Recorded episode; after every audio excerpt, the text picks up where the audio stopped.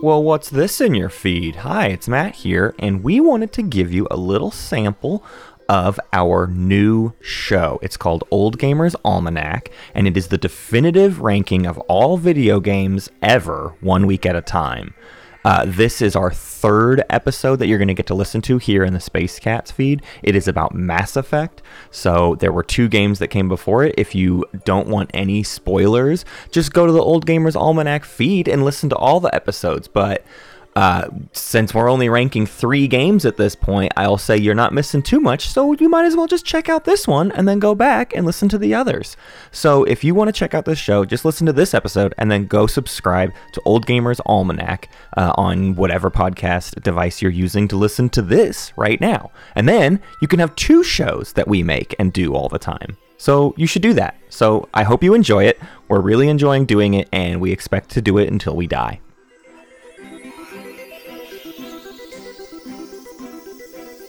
I want to address with you, Hunter, What? uh, the thing that will not be impressed upon the listener, our dear listener, which is how long it has been since we recorded episode two, and now this is episode three. Why do we have to reveal it? Why can't they just not know?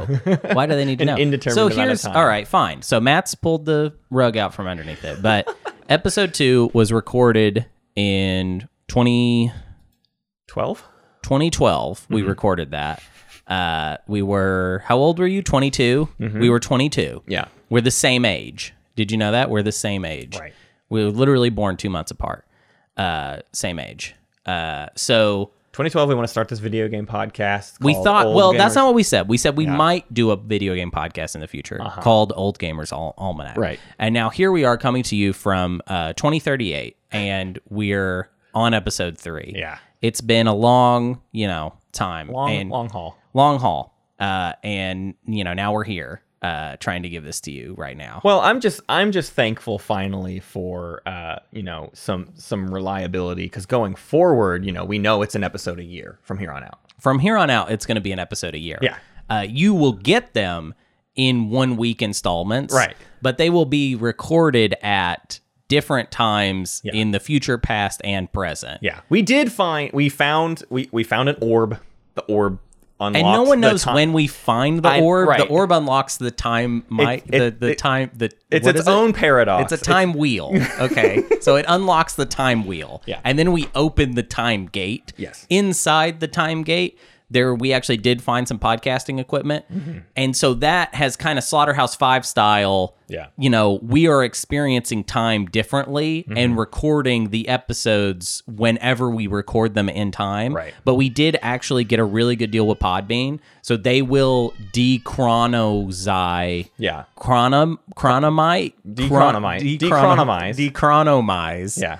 the uh, episodes as we send them from uh, the Right. past present and future I just want to say, Hunter, from from my experience in this timeline, that joke you make in 15 minutes from exactly now, hilarious, great. I'm I'm I'm Thank you. laughing about it right now. thank you It's great. um and i hope when i get to it it will, i will also enjoy it but it is nice that you've already seen it and, and had it that's good um so this won't be a hard bit to keep going in the show Let's go!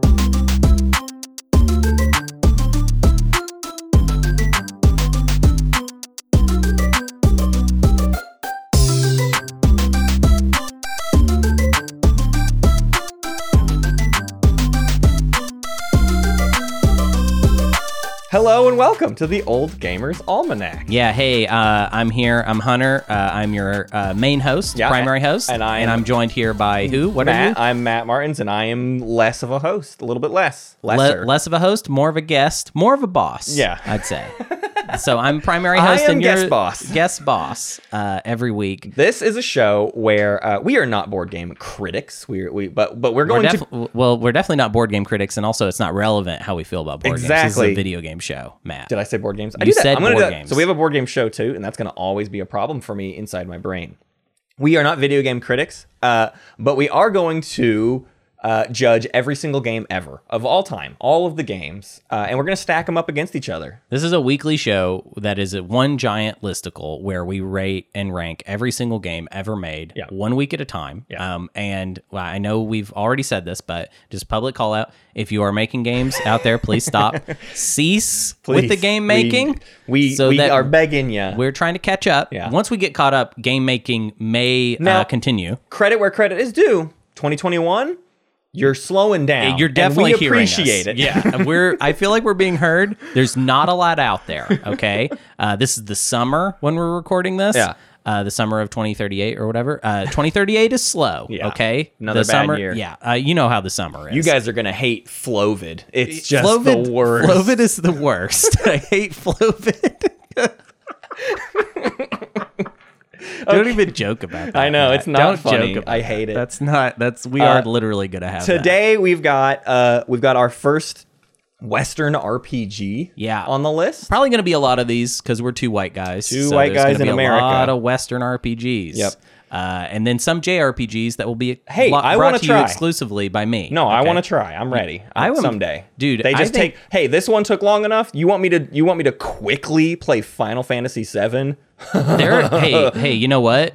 There are short JRPGs. Okay, Cr- give you me know those. what? I'll play Chrono Trigger for sure. Do you know that Chrono Trigger is short? Yeah, Most people. I do Oh, know that. okay. You do Yep, know that. yep. Okay. Well, Chrono Trigger is short, so Yeah. we could play Chrono PSA. Trigger. Yeah. Let's do it. It's like twenty hours to play right, the game. right. Yeah. Um, so today we are going to be ranking Mass Effect up against our current list so far. Uh, right now it's it's short. We're getting there, but uh, first on that list is Super Mario Brothers three. Yeah. and second is Hyper Light Drifter. So we will get into the ranking in a bit, but let's give a little bit of background. Yeah. So Mass Effect one came out in 2007, the end of 2007, November 20th, and it is from BioWare, acclaimed Western RPG maker. Yeah, they make them. They made some good ones. They made uh, Knights of the Old Republic. Uh, they made uh, Jade Empire. Before that, ma- they made Neverwinter Nights and Baldur's Gate. I learned this today. Uh, they made MDK2, Yeah. which is like one of my old classic favorites. Uh, and it su- it sucks because I really I wanted to do MDK2 like Yeah, really I know. soon, and we Yeah. can't I can't uh, go right back into Bioware so fast. So part of the point of I think doing this show is having the audience learn that you have the strangest, most hyper specific taste in games I've ever heard of.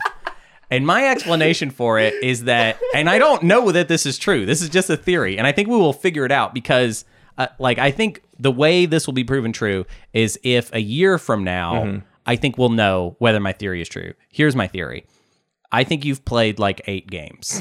And so your favorite of you know what I mean, if you've only played eight games, you still have a favorite game. Sure, yeah. It just could be anything because it's whatever was up It's on whatever- the blockbuster shelf. Exactly. It's whatever came to you. Now, I'm not certain about this, and I don't want to be really cocky. Yeah. But I feel like a year from now, we might find out. I'll because it never might be reveal like it. every time it's your turn to pick a game, you're going to be like, uh, well, I got Donald Duck going quackers. I'm sorry, the Dreamcast was big for me.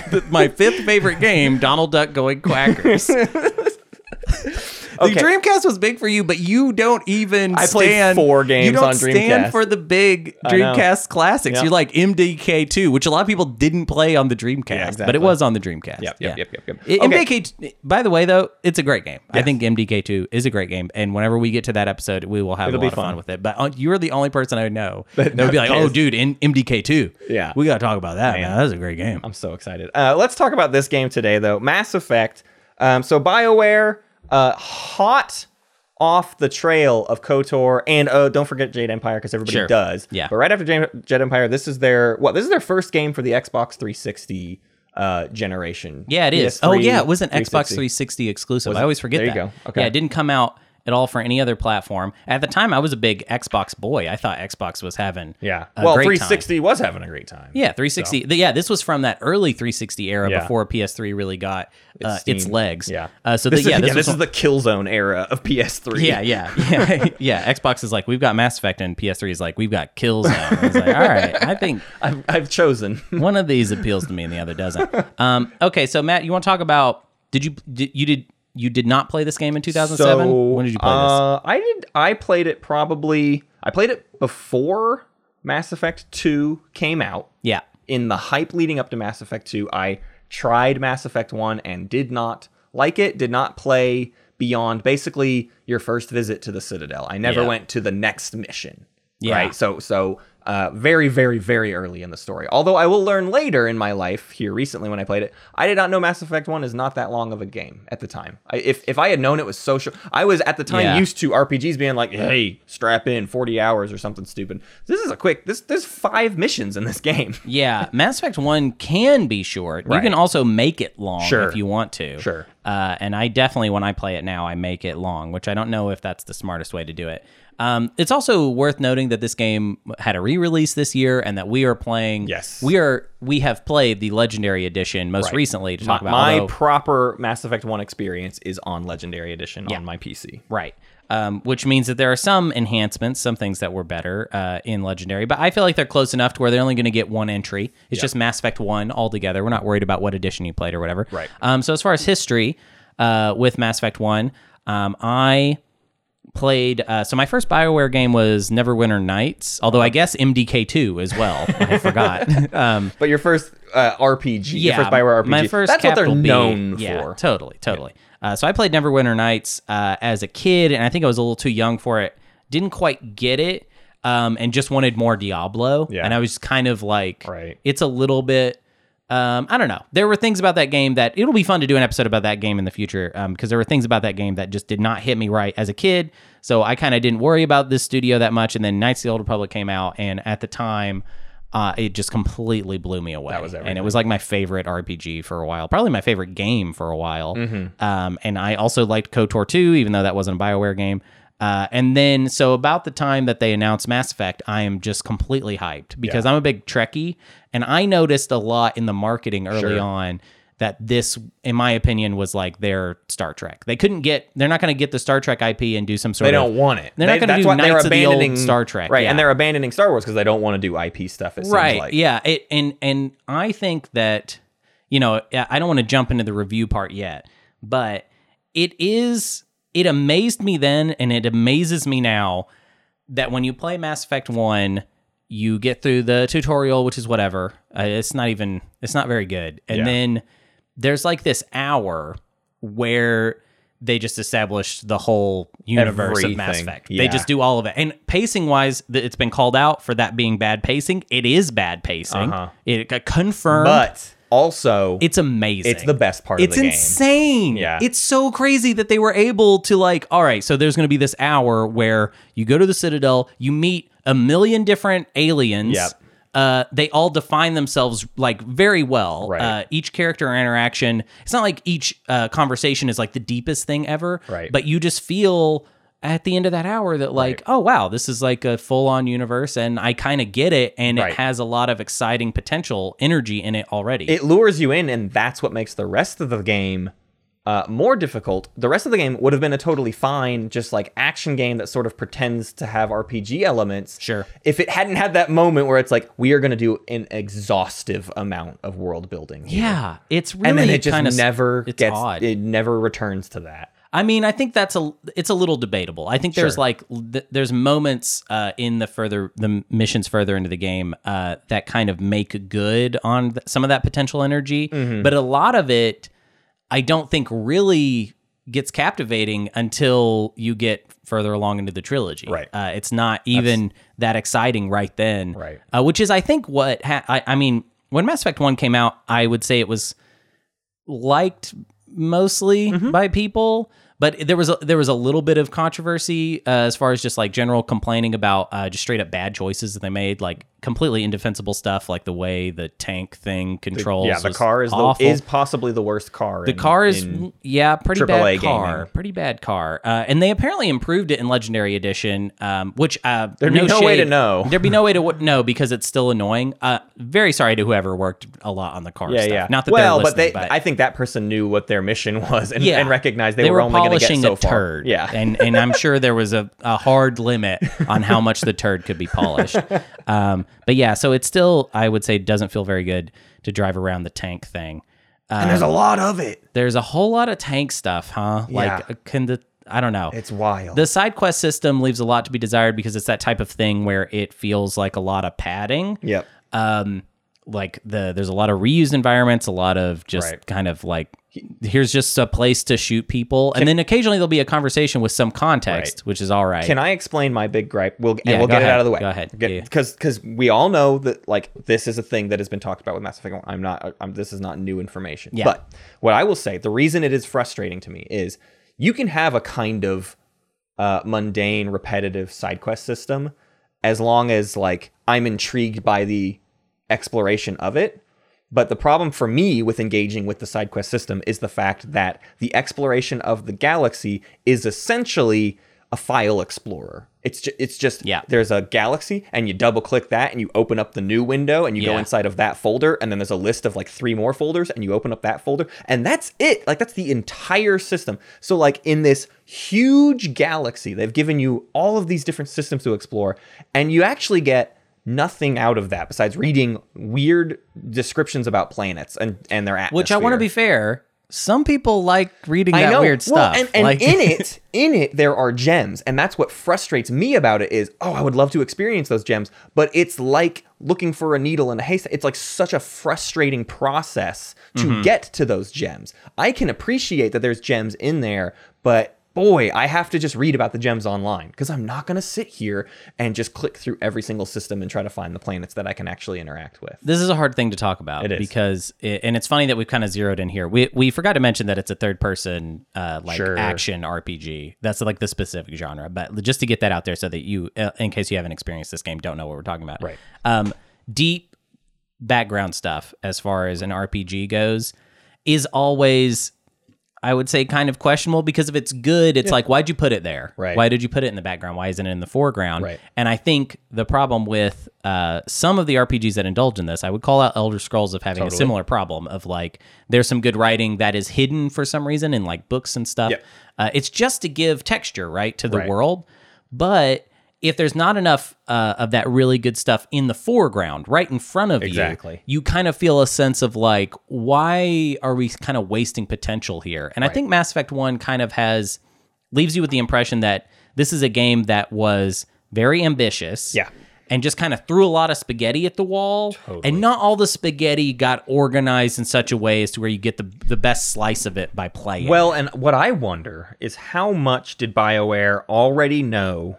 Like, what when you heard about Mass Effect, was it pitched to you as like this is going to be a trilogy? That's like a thing, or, or was it just it's Ma- this is Mass Effect? Here's a video game called Mass Effect. I feel like it was pitched as a, yeah, from the very beginning it was BioWare pitched sort of as said like this is going to be our big new yeah, thing. Yes, it was. It was definitely pitched as a sort of a game that remembers the choices that you make, and the choices that you make in this game are gonna like Mm-hmm. Affect affect, the next game. future games. And that uh, the, waiting for future Mass Effect games was really fun. Yeah. because you know, especially with Mass Effect One, there was no telling how your choices were going to ripple out into the next game. N- You know, we'll leave it for another day to talk about how Sure. it does. That's it doesn't really ripple out in a super fulfilling way. Right. But But I would love to spend a second talking about that. But you should finish your point. Well, I, I mean, my point is essentially like it's it was very exciting in the gap there, and I definitely, especially me who was really hyped for this game at the time,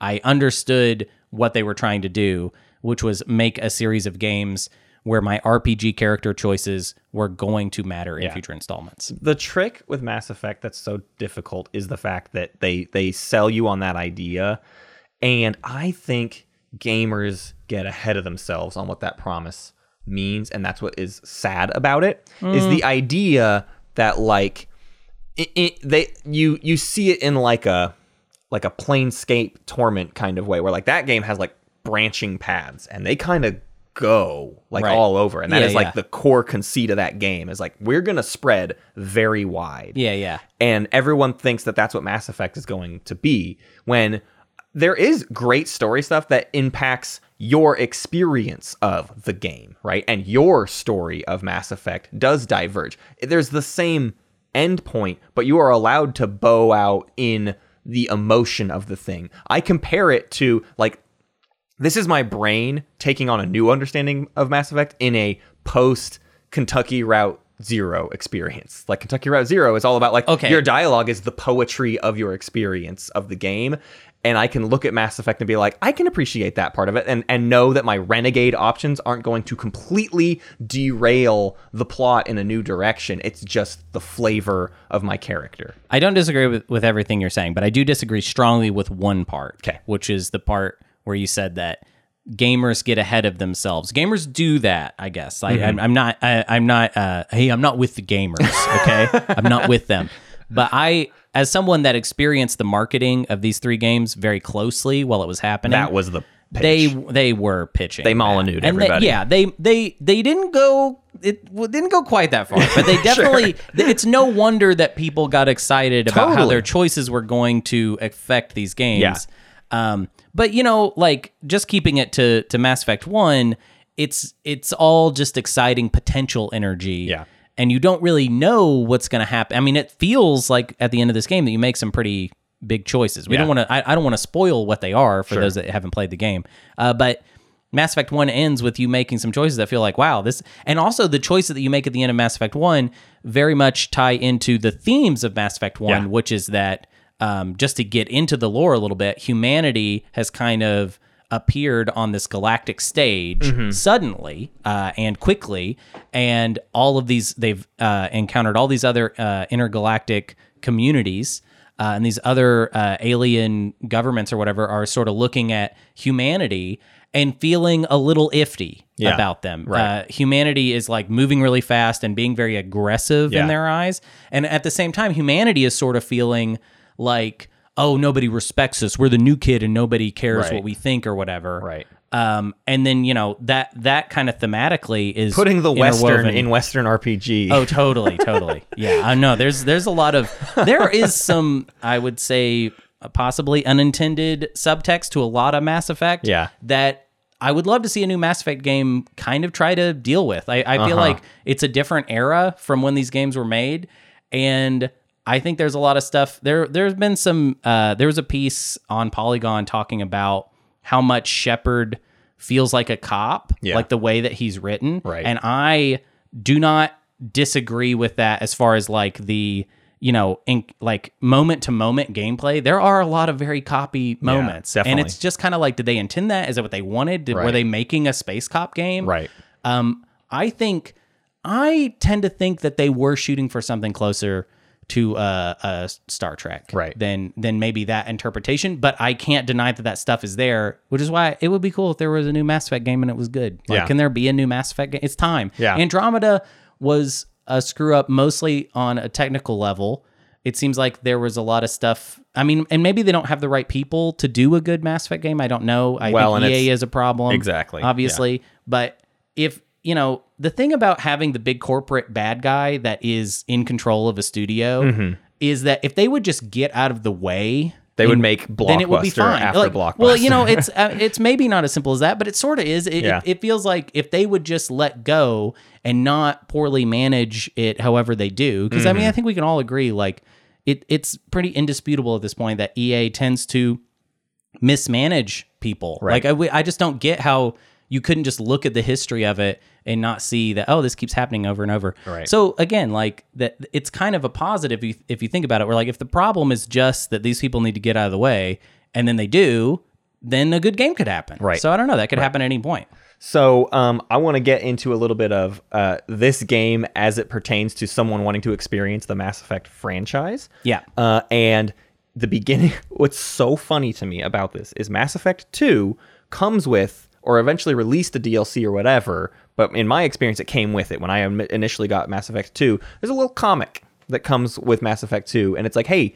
You may not have played Mass Effect 1. It was a little bit uh, of a smaller audience, but like people liked it and now Mass Effect 2 is a much bigger release. If you never played Mass Effect 1 and and probably don't have time to or whatever, here's this comic where you can make the major choices Yeah. of Mass Effect 1 and and Totally. still feel like you experience Mass Effect 1 and have that carrier, that character carry over into Mass Effect 2, but it makes it to where like you nowadays the question can be asked, should I even play Mass Effect 1? Which is a weird thing to have out Yeah. there. Like, hey, should Sure. I even play the first game in this trilogy that is very specifically a trilogy? Well, here, answer that question. Like, what do you So, think that? As I- someone that just played it, do you think that? When I played Mass Effect 2, I did not feel anything wrong with having only done the comic and playing Mass Effect. I have played and beaten Mass Effect 2, enjoyed it, and the the comic helped onboard that experience and and I had reference points for it, so that was helpful.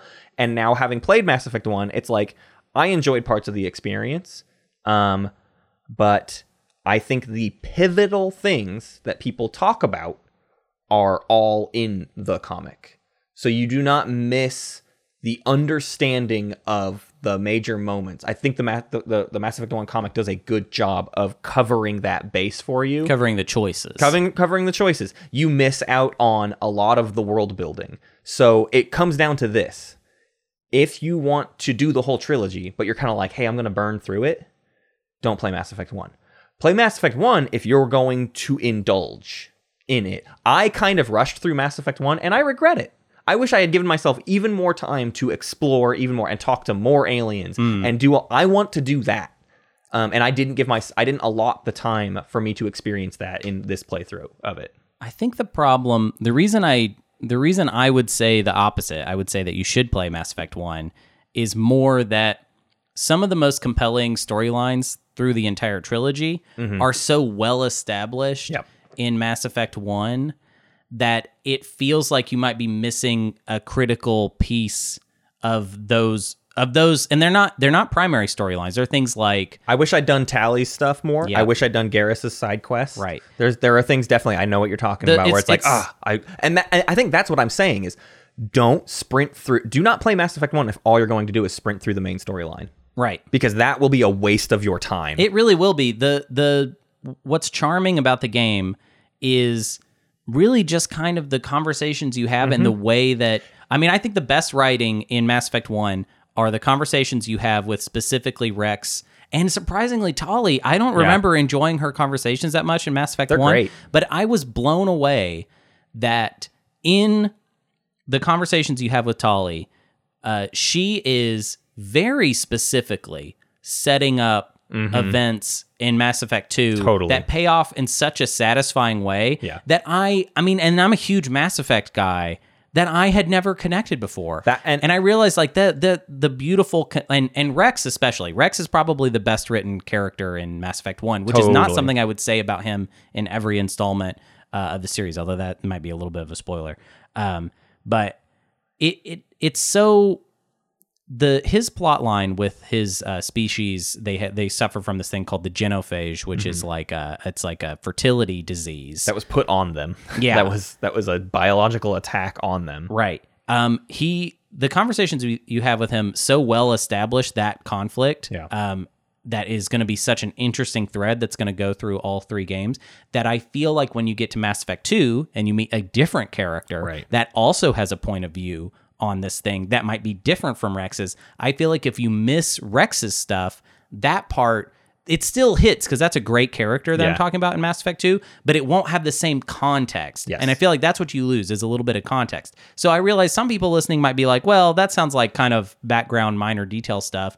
And it might be. But you feel it, and if that's the experience you're looking for, then you don't want to miss out on it. I think that Mass Effect 1 is worth putting up with. And and I am not one of these I, I know that there are Mass Effect 1 apologists out there that I think kind of let the game off the hook for too many things. This game has a lot of problems in my look opinion. up look up lists of things that are the things worth playing don't just start exploring the side missions because they are most of them aren't good enough for your attention but Yeah, some that's of them true. are and maybe you can find the like just it's, It's hard. It's really hard I to know. the the so if we want to talk about side quests for a little bit, the side quest system is not very um it doesn't respect your time in my opinion. Yeah. It, it's it's it's very like it feels like busy work and then every once in a while I mean, I just spent uh, on my last playthrough. I think I played almost ninety hours. It was a ninety-hour Mass Effect One playthrough, Jeez. and I didn't. It's not a hundred percent. I did not one hundred percent the game.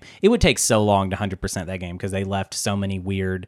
You know, there's like weird collectibles in the game where you have to just identify minerals and stuff, um, which is rough. This is that's not good stuff, and and we're not we're not going to be people that glaze over that. Um, I have heard other content creators talk about this game and just glaze over that stuff. I think that is bogus that Yeah. that stuff is in the game. But uh, anyways, I spent a lot of time doing side quests, probably more time than I've ever spent doing side quests in Mass Effect One, and I would say once every five hours, something would happen where I'd be like, "That's great." Yeah. That's really good. And I don't I Now, just how- want to say how like much- 5 hours is too long for something really good to happen. right. And- but something really good did happen. How much of that is based off of you knowing where that leads, or how much of it is in Um, this moment, absent of the knowledge of where that little thread goes? I I hear your point in this question, but what I got to say is that some of the stuff if I had found it in have made it 2007, better. it would have blown my mind and I would have been like I need the next game right now. interesting here because here's my pushback on that is uh, for me and my brain the reason that stuff can't hit is even when there's good moments i have to sift through so much bad that Yes. for me and my memory when i get to mass effect 2 and they reference some little thing there is a lot of likelihood that i'm not going to even remember that it happened because That's fair. because it is part of the m- mul- like the weight of all of the other things that aren't worth remembering That's totally and so fair. my eyes glaze over and i just miss it Well, and I even think- if it was cool I think that's what people miss when they talk about Mass Effect 1 from like a I love Mass Effect 1 perspective, which is that if you love the game a lot, if Right. you're really in love with it, then maybe you can put 5 hours into it and get just like one cool thing happens. Right. Um, but I don't think that that is a, normal. reasonable thing to expect. Even as someone that eh, makes their whole life about a board game that takes way long to play. Yeah, right. I still find that to be uh, sort of time wasty. Right. Um, I do think. Can we talk about the missions a little bit without sp- spoiling them? Because there's Yeah. there's a central quest that you take on. You go to a couple. It has the it's the essential like Bioware uh, structure, right? It's very similar to Kotor structure, where it's just like we do uh, an intro area, and then we are given a quest. The quest involves us going to you know three or four different places. We do a thing, and then we go to the next thing, Uh-huh. Right. Basically, and then there's like the final area and stuff Yeah. like that. It's a little more complicated than the normal structure, I feel like, but it essentially is the same. Um, what did you What did you think of them? Overall, I um the kind of middle portion of the, of the game. so so I felt like a lot uh was I I robbed myself of the experience of this because I was very much focused on like I just have to beat this like I'm trying to do this quickly because Yeah. we gotta we gotta move on to other games and that's Right. Mm-hmm. a horrible way to approach this game. Um, and so when I was doing some of the missions, I wasn't um, looking over under every stone. I wa- I- I was leaving stones left unturned. Um, but I- I'll also point think that I wasn't always signposted very well to to recognize when I was a little bit on rails and when I wasn't. Because there's parts where you're kind of on, in combat and it's literally just like get from point A to point B, do do combat. Right, it's an encounter. You And- just need to get through the And encounter. then you get to a little hub, and there's stuff. I, I, all I remember is in one of the first ones, I was later asked by people who knew I was playing it, and you, you included. They were like, "Oh, did you did you do it this way or this way?" I was like, "I didn't even know that like you could do it. could Different talk ways. to other people and find a different way." Like I so much think that a lot of the praise of this game relies on the fact that you did it once and then went back and went, wanted to see how it was different. But on the Oh, f- totally. on the first No. playthrough, just the singular experience of Well- it, it feels like sometimes you everyone's like praising it, and you're like, I don't understand what's the big. I think, uh, but you already you've already answered why you didn't do this. You know what I mean? Like when you play, you know, when you play an Elder Scrolls game, like if I were to tell you, like, oh, I just rushed around, didn't talk to any of the 100%. NPCs, you would be like, well, that's not That's not what the game was supposed Yeah. to do at all. And, and I agree. And and what I'm saying is, you're t- let's let's be specific about what we're talking about because I think we're talking about the intro part to the Novaria mission. Yes. Um, so this we're gonna get a little spoilery with that, but very vague. Um, at the very beginning, uh, you have a problem that you need to solve. You solve it mostly by talking to people. Yeah. And you didn't realize that there were many different paths you could go down Exactly. with it. Mostly, I think because the m- so I I think I think your experience actually is something that a lot of other people experience too. But what you what you kind of failed to realize was that what happens is you talk to a series of NPCs and they tell you, okay, now go talk to this person. yeah.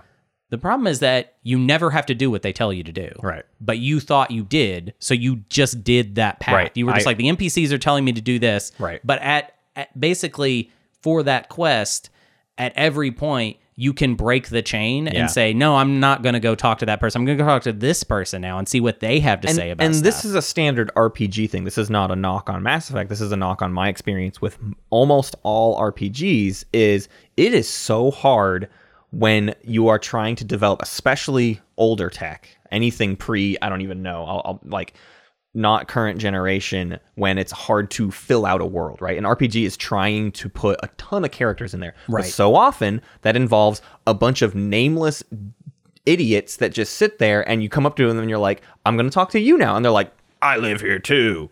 Anyways. Right. And and you walk around the map and you see just all these bodies. It's like, at what point do I stop going up to every single person and just bumping into them to see who has stuff to say? Or Yeah. do I just want to play the game? So I'm going to follow the thread I was given. I was gi- It's- the person told me to do this. I'm going to do that because at least I can be guaranteed that there is plot on the other side of that rather than just like bumping into every single corner. And that's where I stopped doing it. And and again, that's not a Mass Effect thing. That is like RPGs r- request that of you Yeah. to like really just sort of dig around and, and take your time with it. I'm going to name drop a little bit, but I w- l- when uh, me and uh, Justin Kay, who is a one of the our friend and one of the writers for Disco Elysium, Yeah. we were doing a stream of uh, the dis- the new Disco Elysium content, and we were talking about this problem, Right. essentially. And what's so good about what they've done with Disco Elysium is that when you just poke and prod in the world, you find good stuff, Right. And Right. so that means that It's worth I will poking and poke Yes. Right. And and so in a BioWare game, or really most big RPGs, because they're so big Yep. and the bigness is such a priority, it's impossible for them to make sure that every time you go poking and prodding, you find something interesting. With this specific BioWare quest that we're talking about, it's almost like people loved this game so much that they got so mechanically interested in Yeah. it that they found stuff that the designers put in there and were intentionally making it difficult to find Right, it. because they knew you were gonna replay channels- it. Yeah, there are whole YouTube channels that are just, hey, here's this very weird random series of events that actually work in Yeah. Mass Effect, and then something crazy happens that you probably didn't even know existed in the it, game. it feels like an alternative to a speedrunning community where it's like it's it is just an attempt at outcomes community. Yeah. Like, like the thing of this doesn't really even spoil anything, but f over the course of the whole trilogy, you could like get every single character killed. Like that is a thing. They can all die. They, They can, all die, at some And so point, there's yeah. people who try to make a run out of like, let me make sure I go down all of the plot threads that ensure that everyone dies at the end. Yeah, there's a YouTube show called uh, it's called the wor or what is it called? The worst party at the Citadel or something, something like that. It's a it's a run of all three games where they got everyone killed. Yeah. uh, I think IGN did that actually. It's pretty funny. It's but kind of yeah, long that's, at times, that's but it's like fun. that's what this game can become, and that's I totally get it because that's how I interact with um, Elder Scrolls games. Mm-hmm. Like I, I've just found a different IP where I go, I'll put up with any stupid thing. Sure. I'll put up with whatever, man, because I like flipping the stones over. Yeah. and this one just it didn't it didn't ever grab me in a major way. Uh, the last thing I want to talk about before we have to rank this is the difficulty question, which is something I want to applaud you for, Hunter. Which is you were, uh, you were persistent on this idea, and you were nice about it. You were great about it. You you never said no. You have to play on the hardest difficulties. It's the only way to play. You were never that way. But This isn't that type of game anyway. this isn't that type of game, anyways. But you made a very clear point to say if you decided to ramp up that difficulty, that is about the only thing that makes the other systems function. Yeah. So there's a problem in this game where your skills, your like spells, basically in any other game, are on basic uh, difficulties. They are they are irrelevant. They're You optional. can use them, Yeah. but you could go the whole game just only shooting things in the head. Right. This is actually this is a bigger problem than ju- just this game though. I feel like there are a lot of games out there where the normal difficulty is not challenging enough to make you learn the stuff they put in the in the game. game. Yeah. Which and this is not a knock on people who don't want to experience games at the most difficult. I'm one of those people. I get deeply frustrated uh, at games that are too difficult for me, and it makes it, it it it it makes it an incredibly unenjoyable experience. So I understand the lack of wanting to just like have a difficult, but then what you have to recognize what you lose to that, which is like, well, you don't ever need to upgrade your weapons Right. or pay attention to your spells. Basically, it, Well, it just and- doesn't matter. And this is not this does not have to do with whether people are hardcore enough to No. play your game. This is all because you know what? You know who doesn't use difficulty settings? Uh, Nintendo. Right. They don't do that. Dark they just Souls. Build Dark the Souls. game. uh, flip well, side. sure. Both, both Yeah. sides of that, though. Like Yeah, they but make Dark the Souls- the- system self-balancing. my point is that if with Nintendo, if you just does do a good enough job Exactly. teaching the player how to play the game, they learn how to play the game and then they're good enough to do it on the difficulty that you've set it at. Right. Um, with a game like Mass Effect, it's not mechanically rich enough, I think, for that way of thinking. So it might be a little unfair to make the Nintendo comparison. Sure. But I don't like where they set the difficulty for normal. I don't think it sets you up to enjoy the combat. The combat is not great. I'm not one of these people that No. thinks it's really good, but it's not that enjoyable on normal. the story I wanted to tell is I left it off for most of the game because I'm just trying to burn through the game, and then I s- I got to the end mission and I went, you know what? I want to ratchet it up right now. I'm Mm-hmm. going to turn it up because I a I've just been kind of burning through this and it hasn't been all that engaging. I would like to feel it be more engaging and also just ramp up the tension. I- Yeah, this game right. needs to be It's the hard end at of the the game. end. It's Yeah, the end. right, Why not? right. If anything, I think that should be if a game isn't going to naturally do that, that should be pe- the way people play RPGs is like slowly turn up the difficulty on yourself. Because the, the other reason I don't want to play something on super hard is in the beginning of the game, you ha- you haven't and especially in RPGs, you don't have that deepness. You have a sword and it does 7 damage and there's no modifiers on it. There's Right. nothing to engage with. So the difficulty is just like it's going to take me 15 more whacks to hit the guy. That's that is so boring. So keep it low early because you're like, yeah, I just need to, I need to get through the, the well, and this also part you of just the game. your your character needs to level up and stuff like that. Exactly. Like like most, especially I mean, hey, Mass Effect expert over here.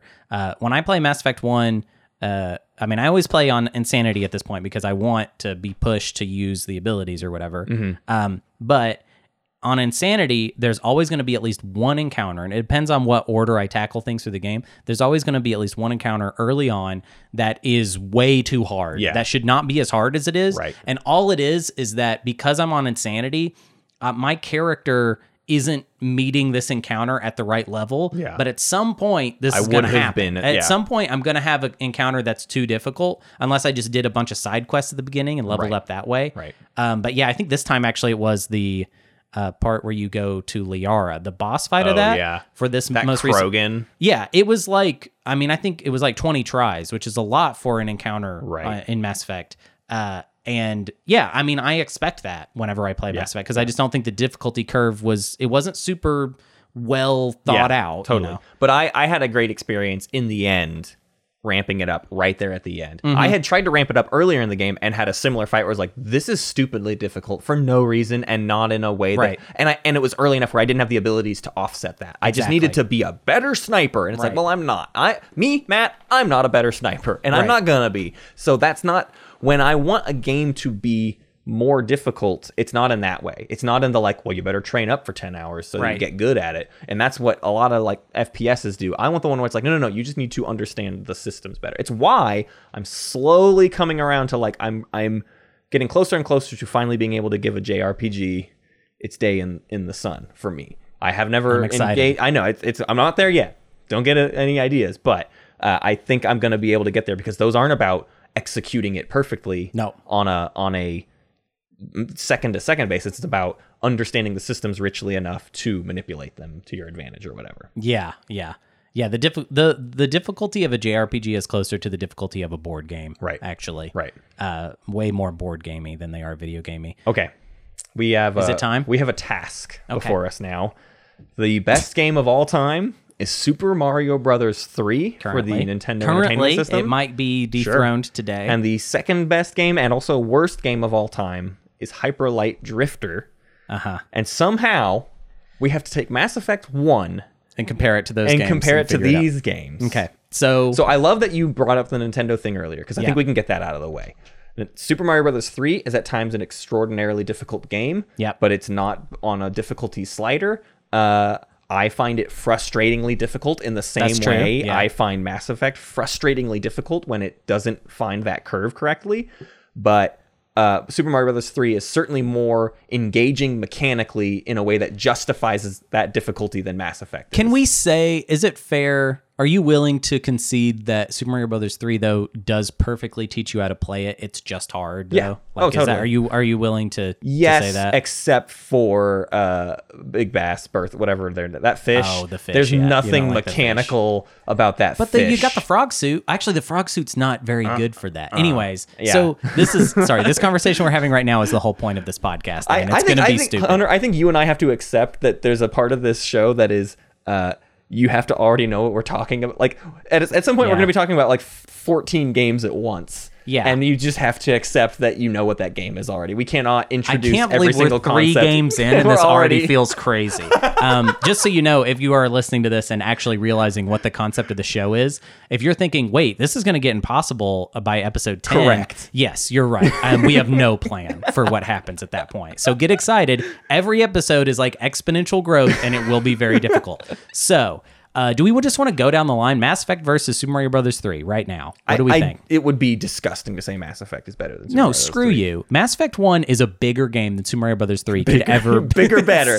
Bigger is better. You heard it here. But it tells it tells a story. Super Mario Right. Brothers 3. No well, story. Super Mario Brothers 3 has a story. It's just Sort of, very basic. but not really. It's very basic. Um, Mass Effect. Or, uh, well, let's do it on what they try to do, Yeah. and how well they succeed on that thing. Well, okay, so Mass Effect 1 tries to do the biggest one of the biggest thing, biggest lifts I Yes. think in AAA RPGs Right. ever. And it fails in a lot of ways. Yes. To do that. Right. Super Mario Bros. Three tries It's to perfect. be. no, it's perfect. It's, perfect. It's perfect. It's I like they- how you're the one who wanted to give it a day, a time to d- debate this, and you yeah, were but, but immediately what's okay? But this is like so one's reaching for a bigger thing, exactly, but doesn't. but doesn't really. It's Super not Mario Bros. perfect. Three is reaching at the time, Super Mario Bros. Three is reaching. It's reaching No, you're pretty right. high. You're right. You're right. and it achieves it. It Yeah. achieves it at every level. But it's not what it's not reaching for is things like like story and character. We didn't even talk about the voice acting in Mass Effect True. 1. The mo- the voice acting in Mass Effect 1, I would still uh for the time completely stand by. totally, As far as the performances you're getting, the quality at the time. as long as you're playing with so female good. Shepherd. But yeah, FemShep is well, I don't want to totally No, throw that no, I'm guy not under the trashing bus. him, but He's- FemShep is incredible. yeah, Jennifer Hale is uh, great Gift. Yeah, and everybody like you know Jennifer Hale. So if you were a Kotor fan, Jennifer Hale played Bastila, which Hmm. it was a character that a lot of people loved, and then they went ahead and had her play you know Shepard, best, yeah. and it was uh, yeah. I mean, it's better in every way, and you know yeah, I think your romance options uh, for Shem Femshep. Also, is what makes Way me want to play better. Fem- Femshep more. Uh, romancing Garrus in Mass Effect 2, which is a spoiler, but you should know that because you need to need to know do it. if you play any Mass Effect game, you need to know that if you're playing as FemShep, you will get to romance There Garrus. aren't- So you should do that because that's awesome. There aren't romance options in Super Mario Brothers Three, There's no romance in Super Mario. Well, that's not true. There is some romance. It's between Mario and, and Princess Peach. and the letters from Princess Peach. Yes. and right there at the very end. so there's a bit of a romance com- uh, mechanic, but there's only one option, and they kind of gate you into it. And by gating, I mean that yeah, there's you don't get to choose at all. Right. It- uh, you have no control over. what Speaking Mario of, says. uh, I do not engage with the romance thing at all. I'm not into it. You're not That's- into it? That's that's my own personal thing. I'm not going to lay that as a judgment at all on the game. But why? I I don't It's I don't like find one it of my engaging. favorite things about I the game. here's what happened to me. I uh, I found out that I think Caden is really cool in this playthrough, and I was like, Yeah, I yeah. want to You're- learn more you about get- Caden. you got the hots for but I Caden. don't have the hots for Caden. I just want to know more about him and be his friend. Right, but you don't you don't want that to turn sexual at all. No, and it does. It's like it's, platonic so thing? badly. No. here's what it does. Here's, here, that's exactly that. It's either it is either Yeah, I get sexual, you. I get you. or your shepherd has to be like, Caden, shut up and get back to work. And it's like, I don't. Why is that the polarity? I know, I know, I know. And and and that is that is a major problem. I think that is like just a a limitation. Yeah. That this is why we need And another on the, Mass Effect. game and the or something flip like this. side of it is Liara being like, Hey, did you talk to me at all? Kiss me. okay we i need to say this because i think there's a lot of mass effect fans that are in the dark on this liara is an aggressive creep Yeah. and like she does nothing for me all right like she's she comes on way too strong like have you ever you don't have to do anything. you don't have to do anything and she just like she just won't stop dude like it it is it is creepy uh i don't understand why people stand for her at all Yeah. uh it's it's just cr- it's yeah she's creepy Some people- she's weird it's too much Some it's people too just much. like to be loved, man. yeah and they just they're down for it to just i don't know i don't i'm just like it's it's it's not my favorite i you know what i I think Ashley Williams from Mass Effect One Uh-oh. is a good character, and you can Okay. scream all you want about I it. know. I think she's a good character. Here's why she's a good Hey, character. this whole thing's about it. I know. There's this. There's a. There's an argument to be had here. She she sucks in one. she sucks. She's she is she's not a great person, but she grows and she learns, Yeah. and that a character flaw Right. executed in the way that Ashley will. And I know Totally. people are going to disagree with me on the execution. It's uh, I'm not trying to say it's perfect, but I'm saying it's bolder and more interesting than what they're doing with a lot of the other characters. Totally. Like for example, Liara. Yeah. So there you go. okay. Even Caden. It's just he's just he's got some some hangups Yeah. with stuff going on in the past. Like I like Rex better than Ashley. I Garrus. don't think I like anybody. No, but Garrus, Garrett. sucks in one. yeah, Garrus, is has not like interesting nothing at really all. going on in Mass Effect One. Garrus gets really good in in the rest of the games. Yes. and and honestly, it's all the knowing that he gets really good. Honestly, makes him better in Mass Effect One right. because you're just like, dude, you're gonna be great. I'm so excited for. I'm so excited for you I to pull think a Mass Batman Effect later. One. It's all about Tally and Rex. Those are in, as, Tally's- as a yeah. as a storyline in Mass Effect One Right, alone. right. Tally and Rex have good stories. That would be my top three. Would be Rex, Ashley, Tally in that order. Those Mm-hmm. are my favorite characters in Mass Effect One.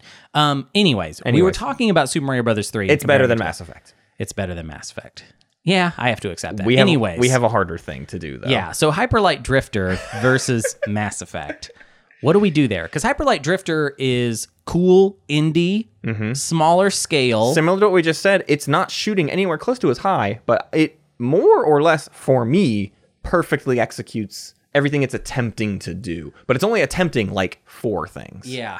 Yeah, no. And uh, so for me, the combat had some problems with Hyperlight Drifter. That was kind of my problem with it. The uh, exploration, I had some problems there. Uh-huh. But I wouldn't go so far as to say It's that those were failures. No, Like and- straight up, just like failures. Because Mass Effect 1 fails at stuff. fails at exploration. If we're just going to compare Oh, sure, mechanic yeah. to mechanic, yeah, Hyperlight Drifters could be better, but it is better than Mass Effect. it doesn't waste your time in the way that Yes. Mass Effect 1 does. It is need needlessly obtuse, which Mm-hmm. is something I think they both share, where it's just kind of like, why is it like this? Okay, I guess. vague. Like the, Right. the the I'll I'll never forget about the the mini map in Hyperlight Drifter. I hate it. I can't understand it. I Oh. pull it up, I can't understand what's going Interesting. on. I actually have this problem with a lot get of it. games. I was playing The Ascent recently. That also has a map where I pull it up and I'm like, I can't read this. Why did you make this? I'm really, I get really into maps in fiction, and Yeah. so I'll put up with probably anything because it's like, oh, it's, you're teaching me a new way to read this map, so I'll do it. Yeah, uh, I they're, get that. th- they should be utility to me. They should just be like Uh-huh. get the information to my brain as easy as possible.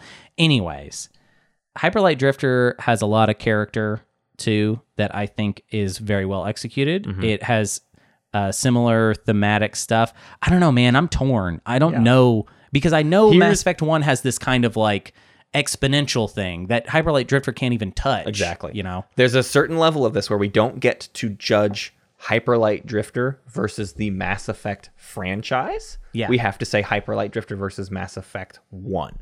And that is where, for me, the series is going to go on and get much. I mean, 2 is incredible. I've never played 3, but 2 is absolutely incredible. But 1, I think, struggles in enough departments where, from for me, you will have to sell me on the idea Yeah. that it is better than Hyperlight Drifter because right now I don't I don't buy it. to me, it's a sick puppy that has uh, a lot more interesting stuff to Yeah. say than Hyperlight And- Drifter. and Hy- I think- Hyperlight Drifter is like fashion. It's cool. It's Right. flashy. It's it's it's, but it's not. It's not as deep. It's not as real. It's not as Sure. earnest. It's honest as something like Mass Effect One. And this it sucks because this is this is almost by nature of just what they are. They're Yep. completely different things, which is why this conversation is bogus and Impossible. stupid.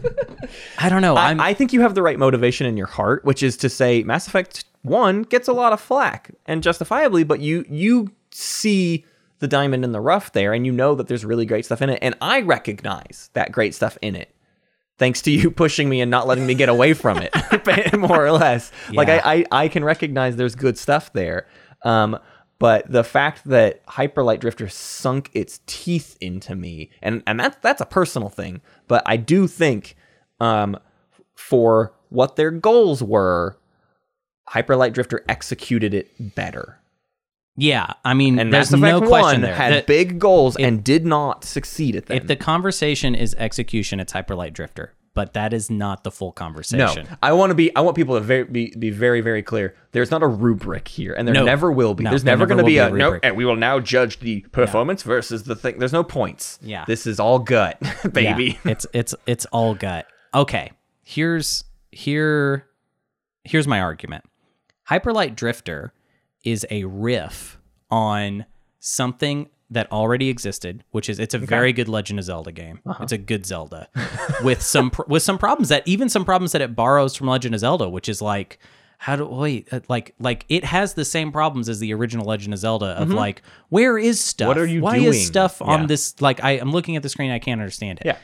it doesn't feel to me like a brand new step in a new direction that's going to change games. Hmm. Whereas Mass Effect 1, Does feel like that to you? for sure, 100%. Interesting. What is that? What bad is the new direction? Even the bad stuff from Mass Effect 1 got included in other games. The camera go It is. It is hard to put myself in the 2007 mind. Like, what are what what are we comparing Mass Effect? every to? AAA game, not just RPG Uh-huh. game, borrowed the way that Mass Effect executes conversations between characters, Hmm. the way that the camera moves, which is honestly, it's not like all of the camera movement in Mass Effect 1 is completely an original idea. It's shot like television. Right. Right? It's a lot of Is shot that not reverse. It's how KOTOR is also structured? KOTOR doesn't have the same like camera KOTOR's stuff? camera is just like blop. There's a person Oh, okay. looking at you. Yeah. you know, and and yeah, you're not. It's not like uh, Elder Scrolls where it's first person, so No. they're kind of just bug eyed looking at you.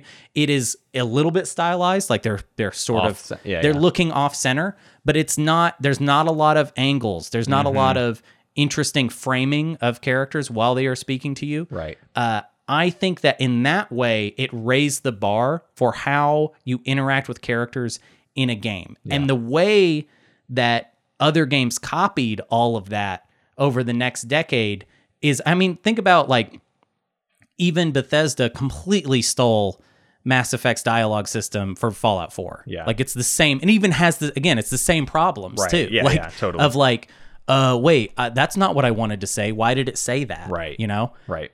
I I feel like Mass Effect 1 is a imperfect step into the future whereas Hyperlight Drifter is a an play on the iteration. Mm-hmm. past. And it's a good play. And I think quality-wise it's the better game, but Mass Effect 1 has the historical points in my Mm-hmm. opinion, which is why I think I would give it number 2 Man. for historical. there's a little bit of me leading the witness here where I'm like, I don't want I don't want Mass Effect 1 and 2 to be hyper to not even just hyper light drifter, but like I there has to be a clear delineation later on when Matt when someday we play Mass Effect 2 that like Mass Effect 2 has to get into this this other echelon. It will, but Yes. I don't know this is what su- what sucks about you having this conversation with me Mm-hmm. is that Hyperlight Drifter is like my second or third favorite game of all time. Of the 8 games that you've played.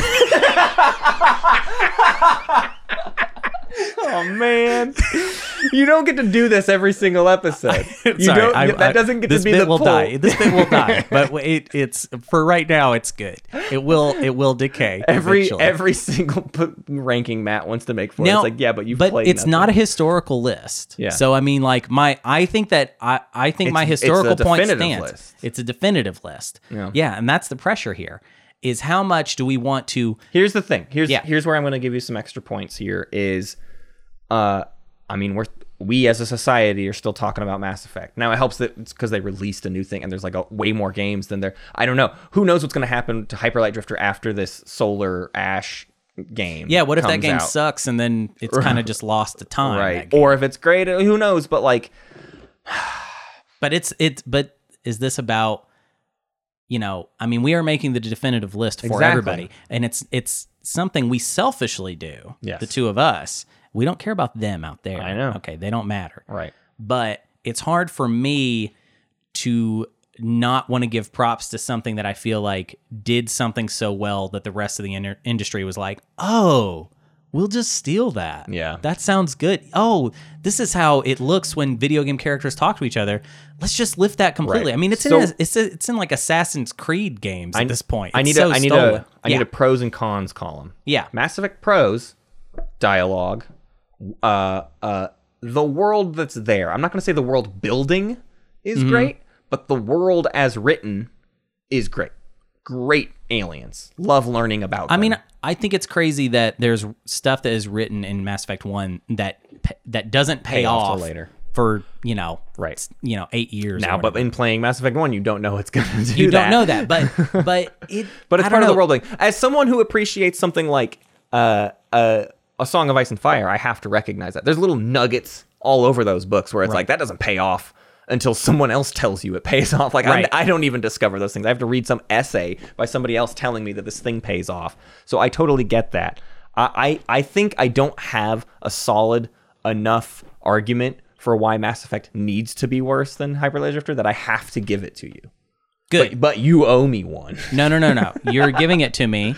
Uh, so, so you say that I've won. I just heard that you said that I've won the argument. Yeah. Okay. I think it should be third. I think Mass Effect should be third.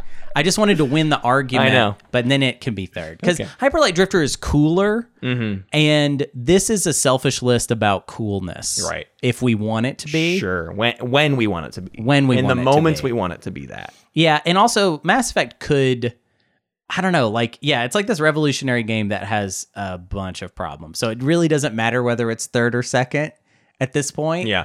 To me, because wherever it's going to be, it's going to get passed up by a lot of other games. And I think that really at the end of the day, if I was composing a list of Hunter's 100 games, I don't even know if that Mass Effect would make it. Uh-huh. Right. And the fact that it, that it's going to be up higher on our list together and for you it's number 2. Yeah. And for me it wouldn't be like 148. right. you know what I mean? Like that that I don't want to do that. Yeah. So it can be third. That was a really good you you just won another argument.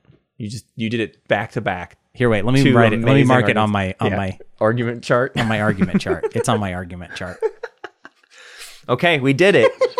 the the list as it is. I don't think we'll we- definitive. We, won't be able to do this every single Hey, episode. Mass Effect fans, You're, you're the third you're the worst game you're of the all worst time. game of all time, Mass Effect fans. You're the worst. Get out of my office. You're the worst game of all time. Oh. Ugh. I can't even stand to look at you, Mass Effect fans. You're the worst game Useless. of all time. We'll see you when we do Mass Effect 2.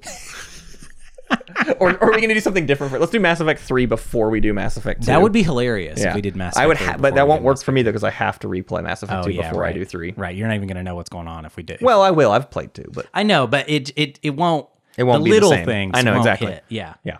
That that's my big fear right now is like we're wanting to do a bunch of different games, and Mm-hmm. there is a part of me that's like I need to play Mass Effect two right now. Right. While I remember the stuff, like while it's on my mind, I'm not going to Yes. remember the plot of Mass Effect one in a year from now. Yeah. I couldn't stop. Like I, I beat Mass Effect one.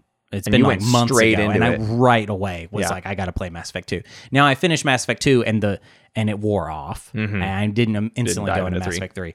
Uh, I probably will soon, but Yeah. uh, but yeah, for now I got I got to stop. So it's our current list is number one, Super Mario Brothers three, number two, Hyper Light Drifter, number three, Mass Effect one. Uh, what are we playing next, Matt? Uh, next up, we it's this game is hard to decide uh, on games because we'll start something and we'll be like, no, actually, I don't want to talk about that. No, actually, I don't want to talk about that. Little things happen. Also, like we were supposed to do Fallout New Vegas. Uh, still a broken Daddy, game. Daddy needs more time. Can't get it to run on my computer. And I know here. Okay, I gotta get. I, have I already said this? I may have already said this on the show, and I apologize. But Bethesda games are difficult for me. Yeah, it's a to curse. run. I have a lot of problems with them, and there are a lot of people like me out there on the internet. And it, well, I want you to know, Bethesda fans, it is not helpful for you to comment and say, "Well, it runs fine for me." That's not helpful. Just so you know, Yeah, it's not helpful. that's what I did do to him. And we all here's the thing, like literally and what I don't get about it is that everyone who plays Bethesda's games is willing to recognize They're that they have broken problems. Yeah. So like back off, chill out. Yeah, I'm gonna get it running because Fallout New Vegas is worth it. I know it's worth it. Mm-hmm. I've I've spent I watched H Bomber Guy's video last year Yeah. about Fallout knows. New Vegas, which is like it's like two hours long, it's just all love letter. and I just watched the whole thing and was like, man, this is- sounds like a good game. Yeah. This sounds like a really good game, and I want to play it, but I don't. Okay, every Bethesda game, I sit down and I'm like, this time. I'm going to get it right. Mm-hmm. And I go into the guides and I learn, oh, you got to do it. In You learn this order. coding. You, become a you freaking- programmer. you download this thing and then this thing, and you, you got to get the patch, but don't get the patch too early, brother. Yeah. You get the patch too early, it ruins the install, and then you got to start all over. you know, whatever, all the weird stuff, the arcane wizard stuff. Yeah. you have to do. And I thought I did it all right with New Vegas, and I, uh, my save file corrupted on my second session of playing it. It corrupted, and I I only lost about an hour, but. I Do you want to just keep beating your head against that? Do I- in, in yeah. the case that it'll Yeah. happen again? So so I'm gonna I'm gonna keep working on it in the background, getting it running. I'm I, what I'm doing now.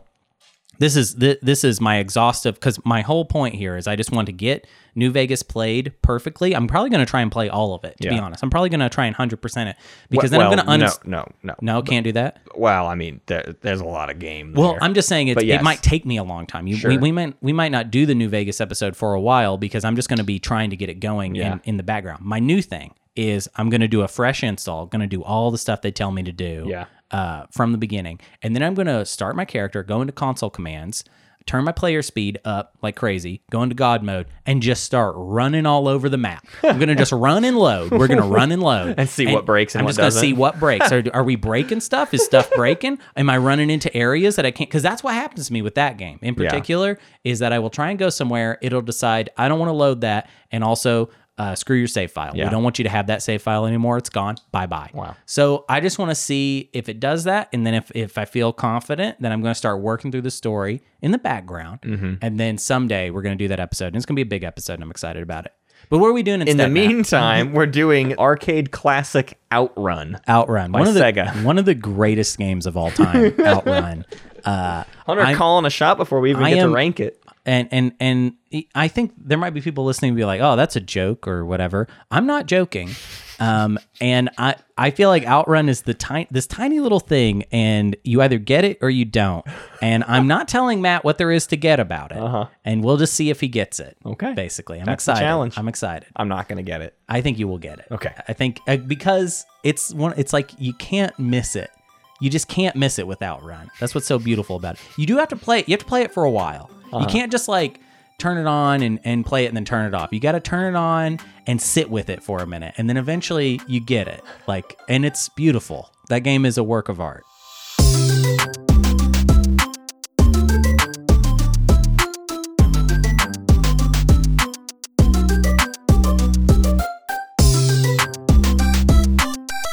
Old Gamers Almanac is a production by Hunter Donaldson and Matt Martins, with music by Knight Corey.